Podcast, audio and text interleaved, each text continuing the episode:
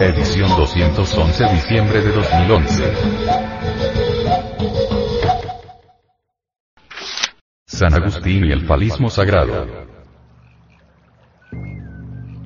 El Parque Arqueológico de San Agustín es una de las más capitales áreas arqueológicas de Colombia. Se encuentra situado al sur del departamento del Huila y fue declarado en el año de 1995 por la UNESCO como Patrimonio de la Humanidad.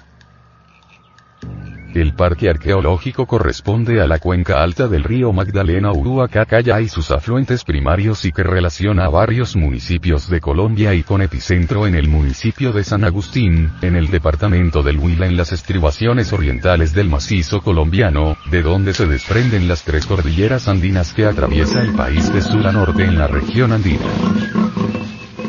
San Agustín está a 520 kilómetros de Bogotá, capital de Colombia, a 227 kilómetros de Neiva, capital del departamento del Huila, y a 35 kilómetros de Pitalito, importante municipio del departamento del Huila. El Parque Arqueológico San Agustín está constituido por tres predios. San Agustín. Alto de los ídolos. Alto de las piedras. El Alto de los Ídolos y el Alto de las Piedras son parques independientes que se encuentran en el municipio de San José de Isnos, a pocos kilómetros de San Agustín. El Alto de los Ídolos está ubicado a 4 kilómetros de San José de Isnos. Un dato significativo. En el Alto de los Ídolos, está la estatua más alta de San Agustín. Mide 7 metros. El Alto de las Piedras queda a 7 kilómetros del municipio de San José de Isnos. Y cerca están el tablón, la chaquirá, la pelota y el purutal, lugares sobresalientes de significativas estatuas.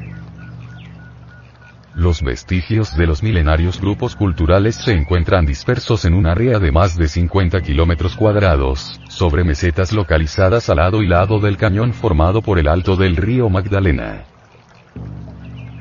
Sitios de interés dentro de este parque. La fuente de lavapatas. El tablón. El alto de lavapatas. La chaquirá. El alto de las piedras. El alto de los ídolos. En este parque arqueológico encontramos un aspecto muy importante que para la antropología gnóstica no puede, en modo alguno, pasar desapercibido, nos referimos en forma enfática al falismo sagrado. Ahí tenemos estelas que abiertamente exhiben el falo de manera erecta, otras lo muestran en estado de reposo, otras en forma simbólica manera de urnas, otras en forma alegórica de báculos o baits, como suelen decir los insignes guías del parque, etcétera, etcétera. Esto nos lleva a ver que todas las culturas indoamericanas conocieron los misterios sexuales, que encierran en sí mismo, la fuerza sexual como algo indispensable para el triunfo de toda civilización solar. Cuando la civilización está en la cúspide de la sabiduría, se practica el suprasexo, que es la unión del falo útero sin eyacular jamás las secreciones sexuales. Empero, cuando se practica la infrasexualidad, que es la experiencia de derramar en la unión sexual las secreciones del sexo, viene el declive de la civilización y finalmente se liquida absolutamente. Al observar la iconografía descubrimos que para los agustinianos el sexo es sagrado, lo consideraron como un instrumento santo, y en él colocaron pensamientos puros. La magia sexual, de la que hacen alusión algunas piedras, pinturas y códices indoamericanos, o el maituna, como se llama en la India esotérica, se fundamenta en las propiedades polares del hombre y de la mujer que fuera de toda duda tienen su elemento potencial en el falo y en el útero. La función sexual desprovista de toda espiritualidad y de todo amor, es únicamente un polo de la vida.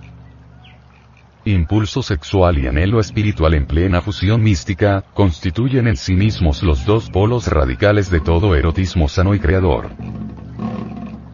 en contraposición a la ascética absoluta con su carácter negador de la vida surge como por encanto la ascética revolucionaria donde se mezcla inteligente lo sexual y lo espiritual, lo erótico y lo místico a todas luces resalta con entera claridad meridiana que la magia sexual conduce sublimemente a la unidad mística del alma.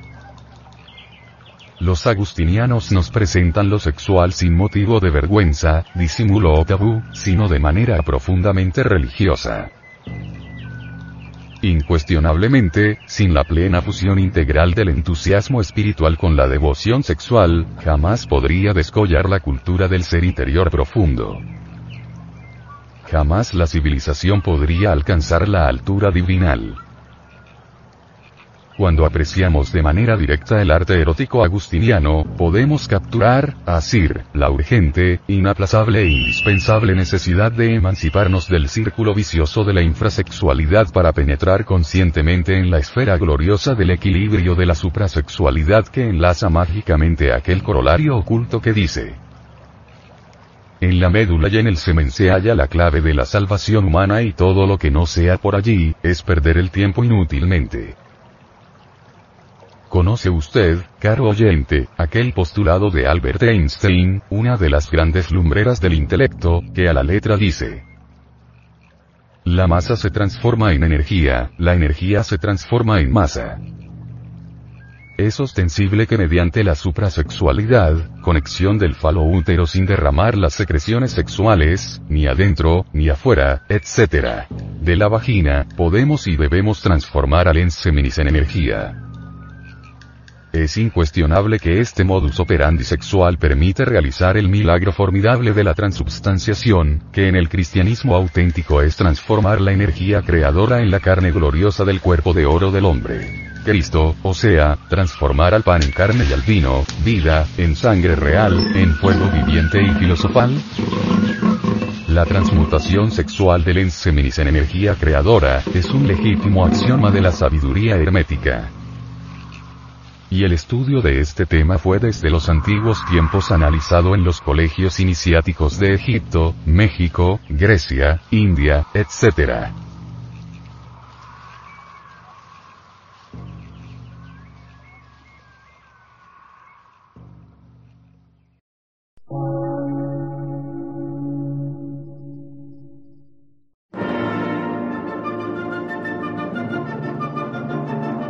Emisora, gnóstica, transmundial. Por una nueva civilización y una nueva cultura, sobre la faz de la Tierra.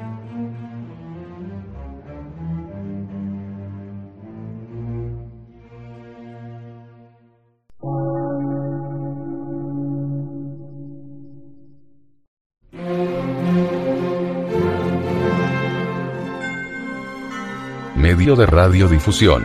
Científico, artístico, místico y filosófico. De la Asociación Colombiana de Centros de Estudios Gnósticos, Antropológicos, Psicológicos y Culturales. A. C.